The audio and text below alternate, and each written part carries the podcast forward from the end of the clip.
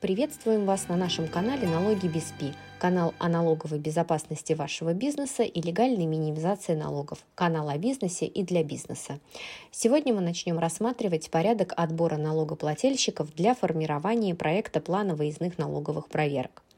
Для отбора налогоплательщиков при планировании выездных налоговых проверок налоговые органы используют следующую информацию – во-первых, это информация, полученная в рамках ранее проведенных налоговых проверок и вне рамок проведения налоговых проверок. Во-вторых, это все сведения из информационных ресурсов, как внешних, так и внутренних. Следующее – это результаты анализа информации о финансово-хозяйственной деятельности налогоплательщика, а также результаты сопоставления движения товарных потоков согласно информации, содержащейся в программном комплексе АСК НДС-2 и денежных потоков согласно банковским выпискам за соответствующий период.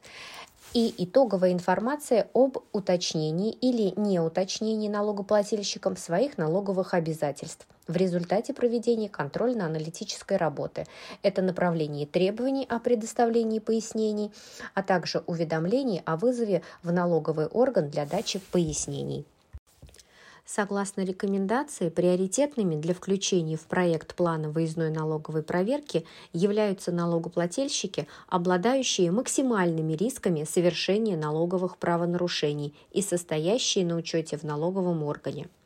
При наличии объективных доказательств, свидетельствующих о фактах совершения налогоплательщиком налоговых правонарушений, перед включением налогоплательщика в проект плана выездной налоговой проверки необходимо провести работу, направленную на добровольное уточнение налогоплательщикам своих налоговых обязательств. То есть, прежде чем включить вас в план проверок, будут упорно побуждать к уточнению. А может ли вообще такое быть, чтобы без всякого побуждения и сразу на проверку?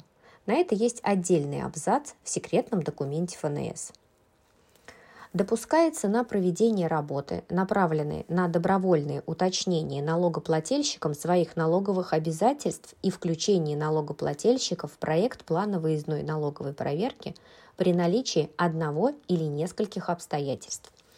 Первое. Это имеется поручение вышестоящего налогового органа о включении налогоплательщика в план проведения выездной налоговой проверки.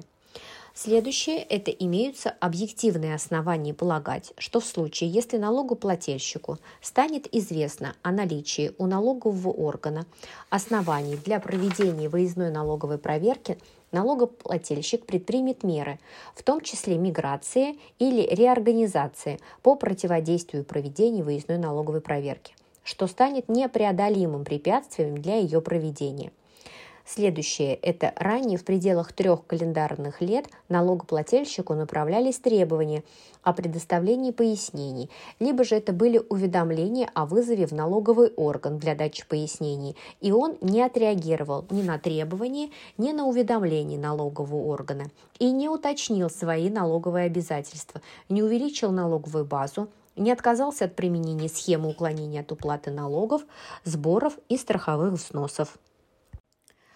То есть, если на вас указала вышестоящая налоговая, вы можете сбежать или просто увести имущество. А также, если вы являетесь циничным неисполнителем воли налоговой службы в части уточнения, то еще раз вас убеждать никто ни в чем не будет. Вас просто включат в план выездной налоговой проверки. Можно ли избежать такой участи? Рекомендации предусматривают и такую возможность. В случае предоставления налогоплательщикам уточненных налоговых деклараций или расчетов, увеличивающих налоговую базу по соответствующим налогам, сборам или страховым взносам и исключающих факты совершения налоговых правонарушений, он может не включаться в проект плана выездной налоговой проверки.